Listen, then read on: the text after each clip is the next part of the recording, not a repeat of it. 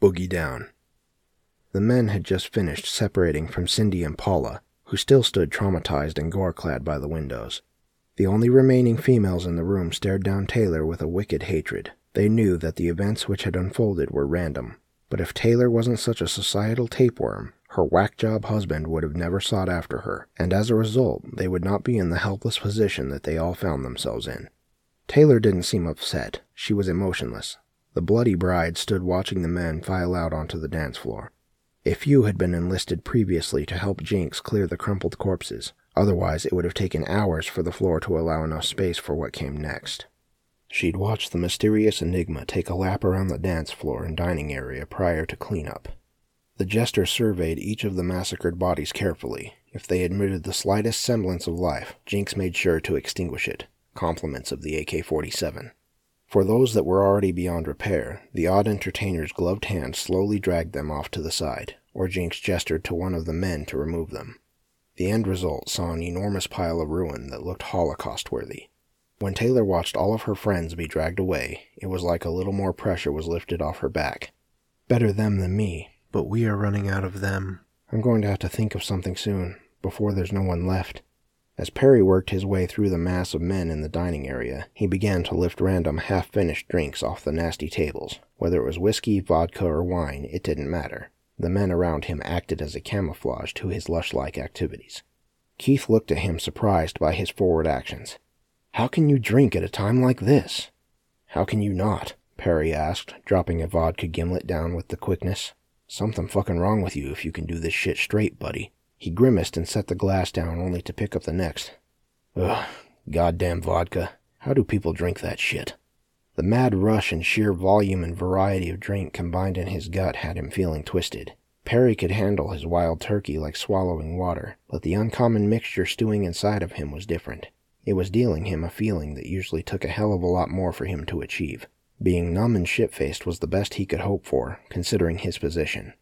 He was a little happier now, a little looser, and maybe most importantly, a little more confident.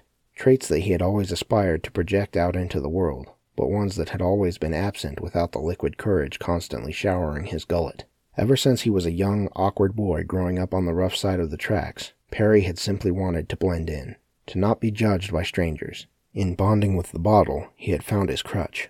He felt the drink had allowed him that much in his life. But was it enough to save it?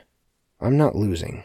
You're not fucking losing, Keith muttered under his breath, ignoring Perry's inquiry. He was trying to convince himself, but it was a hard sell. He wasn't at the office bullshitting a stakeholder on a conference call. He was bullshitting himself, a much more difficult task given the situation they'd been facing. Baby boy, let me tell you something, and I hope it don't come down to it, but if it's between you and me, I ain't gonna be the one to give up. Perry was now in the grips of the drink. He slurred his words slightly, while allowing his self-assurance to spread the wings wide. I ain't the one, Mac. I ain't the one you want to test, you understand me? He let out a little laugh amid the pep talk, questioning no one in particular. Not for nothing, the new smashed glass version of Perry gave him a better chance at perseverance. Whatever the task was going to be, he felt ready. All right, gentlemen, Sebastian hollered as the men finished grouping into the freshly cleared out area. He held the AK 47 with a fresh clip loaded. The ladies had their turn. Now it's time to show them what we can do. But before we start, I need to ask a question, and let me stress, it's imperative that you all answer honestly. While the flock of frightened males remained entranced by Sebastian's speech, Jinx subtly wheeled another rather obtuse box that was gift wrapped over by the exit door. He began to methodically unwrap the paper from a seated position at the table some distance away. The jester was careful not to let anyone get a peek and spoil the surprise. DJ Butters, I'm counting on you for this one, brother, so be ready, Sebastian said, the terrified DJ nodded obediently and smiled, but he was anything but thrilled to learn he was participating. Just play that flavor. Play those bangers. The surefire joints, DJ Butters thought to himself, believing he could appease him. But to the larger group, I need you to follow my instructions right now. We all know there are good dancers and there are bad dancers. It's just a fact of life, and right now, it's important that you ask yourself, which are you? Let me remind you again to be truthful in your self assessment. If I find out you're lying, and I will find out, you will find a far worse fate than you've seen previously on display. So, with that preface out in the open, I'd like all of you who believe you're shitty dancers to please congregate on the left side here, he said, pointing. Up against the far wall there. Make room. Judging by the looks of you, I'm sure there'll be plenty. He then turned his attention back to the other direction. And for those of you that think you've got the chops to cut up the rug, please assemble on my right side. A nervous confusion took over the men. Many of them had no idea. It wasn't the type of question they had asked themselves regularly, if ever. Come on, quickly now. You know if you suck or not. Get moving, Sebastian commanded. Slowly, the humanity sifted itself into two scale tipping disproportionate halves. All but several men found themselves in the shitty dance audience. Perry stood next to Keith in the small group of men that had chosen to label themselves as the cream of the crop. He wasn't exactly sure what that meant, or if it should give him a greater sense of survival security than the rest. The decision was made based on instinct, and it was a good decision indeed. When Jinx hoisted up the freshly unpackaged and fully loaded AT-4, the brigade of bad dancers were all too focused on Sebastian's next words and command to realize what was happening. As the recoilless anti-tank weaponry launched the first rocket into flight, Jinx was already engrossed in the process of reloading the next before the initial missile exploded. The violent blast took something from everyone and everything, including the building. The men's bodies came apart and painted the cavernous gap. The newly exposed and fractured underlying building materials were pelted with the warm innards of the various guests. The magnitude of the explosion had been slightly miscalculated, as the room shook, the groom was launched backwards. The shrapnel flew, some hot glass shards and pieces atop the tables embedded into Sebastian's facial and shoulder tissue, tearing through his $7,000 suit. He landed safely, still firmly gripping the machine gun in the pile of his dead in laws. The needle came off record, and DJ Butters followed everyone else on the other side of the room as they landed hard on their asses. Son of a bitch, Sebastian barked, trying to regain his bearing and dig a big hunk of glass out of his skull. When Sebastian opened his eyes, the blood in them made it seem like he was looking through rose colored glasses. The many mangled men left an abominable imprint. The countless random limbs scattered about, the missing faces and charred exterior created a melting pot of ghastly peril. Somehow, amid the smoke and disorientation, a few stragglers hadn't become cut up enough to be part of the human butcher shop. One man was staggering around near the wall of the building, screaming at the top of his lungs, My eyes! I can't see! They took my fucking eyes! That they had. His state was no act. That much was displayed by the poor man's next step. Mere moments ago, it would have been a step onto the floorboards that butted up against the wall, but now it was into the thin air of the gaping hole that offered a new exit from the thirteenth floor of the Biltmore. He didn't get to enjoy the entirety of the fall. Instead, he fell chest first into the fraying rebar that was now sticking out in all directions. As his bones burst to allow space for the unforgiving metal to rupture its way through him, all of his gripes came to a sharp and absolute ending. One man emerged from the smoke looking like a mangled extra in a zombie movie. He was eyeing Sebastian like he was about to jump on top of him, but the groom had enough of his senses to pull the trigger before he got close enough. As Sebastian's burst of shells cracked against the aggressor's hips and pelvis, he dropped, bleeding in agony and unable to advance another inch. Out of the corner of his eye, he saw Jinx eyeing the remaining cluster of men and elevating the rocket launcher again. The evil jester quickly found footing again, and as the second rocket let off, Sebastian dove toward the area where Perry, Taylor, DJ Butters, and the rest were all huddled. This time he was able to avoid the shrapnel, but the strength of the blast assisted his airborne state like that predictable scene in every action movie where the hero is diving away from the explosion. As he sailed through the atmosphere, he touched down awkwardly. The harsh landing caused the machine gun to rotate toward him. As Sebastian landed on top of the gun, his finger hyperextended and accidentally activated the trigger. A couple of shots let off and went ripping through part of his belly.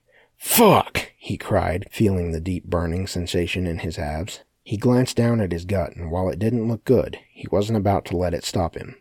He had done away with most of them. There were only a few more left to accomplish his goal. Sebastian quickly pushed the pain out of his mind and focused on the people before him. He couldn't let himself look weak in front of them. He sluggishly pulled the gun up and projected it in menacing fashion. As he looked into Taylor's pupils just a few feet away, he knew there was a hidden happiness swirling inside them. A happiness for his hurt and pain. She wouldn't show it. She wasn't always that stupid, especially when it would have most likely triggered immediate retaliation. But even though it was invisible, Sebastian knew it was there. He wasn't quite ready to deal with her yet, they were still mid contest.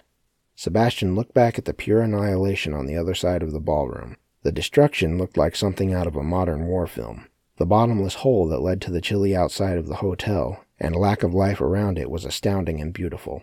He took it in like inhaling a foreign cigar, but it wasn't quite stunning enough to leave him without fury. Sebastian popped up off the floor and sprayed a burst of rounds at the ceiling. Then he looked over at Jinx and grabbed his bleeding stomach. His face and shoulder were also still torn up from the shrapnel leaving him with a roughness hovering about him. Are you fucking stupid? You almost blew me to bits. I'm willing to die, but not fucking yet. You understand me? The creepy jester nodded and set the weaponry down on the table. Jinx then fished below for a moment. Seconds later, the wicked helper retrieved a handgun and promptly stuck the barrel to the temple of the oversized mask. No, no, no, I'm sorry. I didn't mean to yell at you. You're doing excellent. Please, we're so close now. It's me, it's not you, okay? Let's just finish this thing up. We're almost there. What do you say?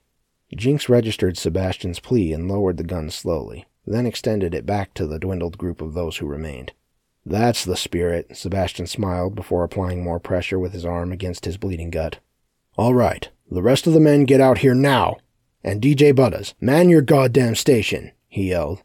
Perry, Keith, and three other gentlemen dragged themselves out to the still smoky dance floor in reluctant fashion. The men looked up at him like a pack of dogs that were potentially about to be reprimanded. All right, now that we have the amateurs out of the way, we can get down to the nitty gritty. No one wants to watch some middle aged fuckers that can't cut a rug anyway, am I right? A flurry of forced concurrence followed his query. They knew better than to disagree with him. They had been down that road before. So here we are. Standing is the top of the class, the real men that can fucking boogie down. Well, you better not have been bullshitting me, I guess we're to find out pretty quickly anyway. Sebastian continued clenching his bread basket and pouted a moment before continuing.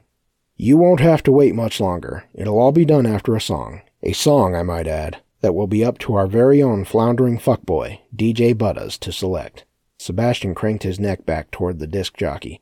So, you better make it a good one, Slick. As Sebastian returned his glare back to the participants, he noticed that one of the men had raised his hand, he looked at him, a bit annoyed, before nodding his head in a what the fuck do you want sort of gesture. I have a question, he moused. Sebastian unloaded several rounds of machine gun fire into his face, causing the man's cheek area to form a ruby pit and send his nose off toward the dining area. The man somersaulted backwards and out of the picture as particles of his head misted the surrounding air. And I've got an answer. Any other questions? he screamed at the rest of them. Good, because it's going to be the same fucking answer. Now, when he starts the track, the five of you, pardon, the four of you will dance, and you will give us everything you fucking have. And as you should, because as the song continues, whoever isn't maintaining the standard is gonna join Quiz Show back there. Contrary to Keith and the other two men beside him, Perry was keeping loose. His vibe was as chill as a vacation. He moved his body around like a boxer might before a fight to get himself fired up and in the zone. This uncommon confidence that was circulating inside was a welcomed asset. In a way, this was the moment he'd been waiting for all of his life, a moment to express his artistic side that had been suffocated since before the 70s, a moment to be included. I ain't the one. I ain't going out like a punk this time, he thought to himself. Holy shit, Grandpa's ass is fired up. You guys better not sleep on him, Sebastian laughed. The moment was something Perry never would have had the stomach to do if he wasn't being forced to. The grim circumstances were less than ideal, but he still embraced it, even though the outcome was anything but certain. Perry knew it would all come down to the song. In his heart, he knew he had skills, but he was a one trick pony. Perry laser beamed at DJ Butters with a menacing glare, as if he could will him to select a jam you might hear kicking out of an oversized boombox on a stoop in Yonkers back in the day. DJ Butters was formulating his own strategy as Sebastian tired of watching Perry warm up and glared back at him in anticipation. Three younger white boys and one old black dude. At the end of the day, that crusty motherfucker is my best bet, DJ Butters thought to himself selfishly. He reached down into the milk crate of records until he found it. He set the wax down and aligned it with the needle. The room waited in anticipation as the baby blue vinyl sticker started to swirl around. The print read, Grandmaster Flash and the Furious Five. A little further below, the artist's name read, The Message. Perry could have broke down crying when he heard the thrashing of cymbals and the trippy synth invade his ear canals. It wasn't just his style, it was his song. Each bar in the verses painted the portrait of the life he'd lived. He had so many fond memories from afar, watching kids break to the beat of the classic track that would undoubtedly live on forever. And while he'd never been comfortable enough in his own skin to join them, he'd practiced. In his apartment building's vacant basement, Perry had set up a cardboard foundation. He'd laid it down gracefully on the cold floor, and even put a few milk crates down there for seating, despite never finding an audience. During all of those hot summers in the 80s, all he did was practice in solitude.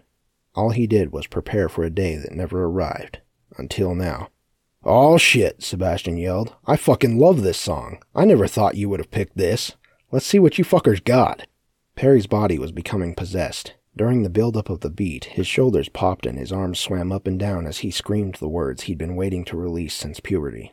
The question Grandmaster Flash posed to himself was one Perry had asked himself countless times during his upbringing. When shit got too real in his hood, and he was consumed with trying to keep his ass intact. Sebastian's eyes lit up as he watched Perry's passions rip out from inside him. Yes, he said under his breath, this is what it's about. The other men looked lost, moving their arms, shaking their hips, and even snapping their fingers as they peeked at Perry for inspiration. But what the man was doing just wasn't in their wheelhouse. As the sound of glass breaking blared out and echoed through the ballroom, Perry's old brittle pelvis cracked as he transitioned out of his top rock hype motions and dropped into a backslide. The blood drenched floor helped him glide like a god as he twisted into a pair of back two steps. He then cycled into rotating between kickouts and crazy commandos. He was putting on a brilliant display of elderly athleticism for the ages. As Perry immersed himself more in the dance, he screamed out the words and snapped back into his prehistoric routine. It was like he'd never stopped practicing, like he'd never left that dingy but cozy basement in Yonkers. Perry belted out the rhymes, somehow able to spit the lyrics while continuing the flashy breakdance routine at the same time. Each sentence he spat was reliving all of his impoverished experiences, every instant that he'd struggled to survive through. It was almost as if Grandmaster Flash had found him again to help aid in his survival. The words felt like so much more than just another dope song. Sebastian was becoming so enthralled by Perry's epic performance that he shot the gun off at the heavens again. Then he looked at the others, who were anything but inspiring, and got a better idea. The old man is fucking killing you guys. Better get moving, he yelled, shooting the machine gun at their feet like he'd seen in the movies. But unlike the cliche comedies where the shots never seemed to actually land, his were finding their mark. Keith was trying to keep up and doing his best impression of what he'd seen in the hip hop music videos. It was god awful, but slightly better than the rest. The men beside him weren't as quick with their feet, hence they weren't so lucky. One had a slug tear the left half of his ankle open. The poor bastard plummeted to the dance floor, writhing in pain. Somehow, in ridiculous fashion, he was still trying to emulate the freshness that Perry was putting out. Bleeding, screaming, and dancing. Only at Sebastian's wedding day massacre could you see those three things at once. The other fellow beside him got tagged higher and multiple times. His injuries were more life threatening, so he wasn't trying to dance anymore. Instead, he was trying to stop the bleeding from exiting the dangling mix of bone and meat where his kneecap used to be. The gruesome sight made Sebastian recall his own wound and how he was able to push past the pain. The deformed man seemed to enrage him. He lifted up the gun again and let a foul scowl manifest on his face. You're a fucking disgrace, the both of you, Sebastian hissed before pulling the trigger again. The spray of bullets found their mark, sending a blood splatter that touched both Keith and Perry. But Perry was still in the fucking zone. He was already covered in blood from swirling around on the floor. The warm addition didn't affect him. His janitor jumpsuit was discolored and moist to the touch as he windmilled his way up off the slippery surface. Somehow he was able to muster the upper body strength to keep himself poised to perfection. Perry continued to maintain his lyrical output as he went back to the standing top rock moves for a moment. Keith continued to unveil his whack moves that felt like they were the culmination of a dad joke. While dripping buckets of perspiration from the corner of his eye, he watched Perry knowing there wasn't much more time. When the custodian's old aching bones flipped into the monkey sweeps and then back to around the worlds, he knew he was fucked hard. There was no way he was getting out alive. Keith's trajectory had taken a bizarre turn. He would be executed because he could not outdance a janitor. He almost wished he could have said it out loud before they killed him, because it sounded so ridiculous. When people think about the end of their life, they never think about that one. So, do I want to get shot in the face? Not particularly. Maybe it's finally time to get my wings, but fuck it. I'll get them on my terms, he thought to himself. As Keith registered that the look on Sebastian's face had just switched to I've seen enough, he took off toward the massive hole that the rocket launcher had created in the side of the once regal ballroom. Jinx instinctively raised a handgun up at the fleeing contestant, but Sebastian held up the jester's arms. Let him go, Sebastian said. Keith didn't hesitate. He looked like a gymnast the way he bounced off the cracked flooring and barreled through the enormous hole. He cleared the man that had been bayoneted by rebar a short time ago, and was set to get the full effects of the fall. He screamed inaudible moans on the way down, and attempted to apologize for all of his sins on the way, but there simply wasn't enough time to seek forgiveness for everything. Keith fell through all the darkness of the recently transitioned evening sky, knowing most likely that there would only be more darkness after it was over. DJ Butters pulled the needle off the record just in time for everyone in the ballroom to listen to his body crash into the hood of an SUV. The annoying alarm was loud enough for them to hear faintly. Sebastian looked at Perry, who was panting like he'd just finished running a marathon and on the verge of regurgitation. A smile crept across his bloody face as he clenched his belly and continued to try and stop the bleeding. Well, it looks like we have a winner, he said with a sinister laugh.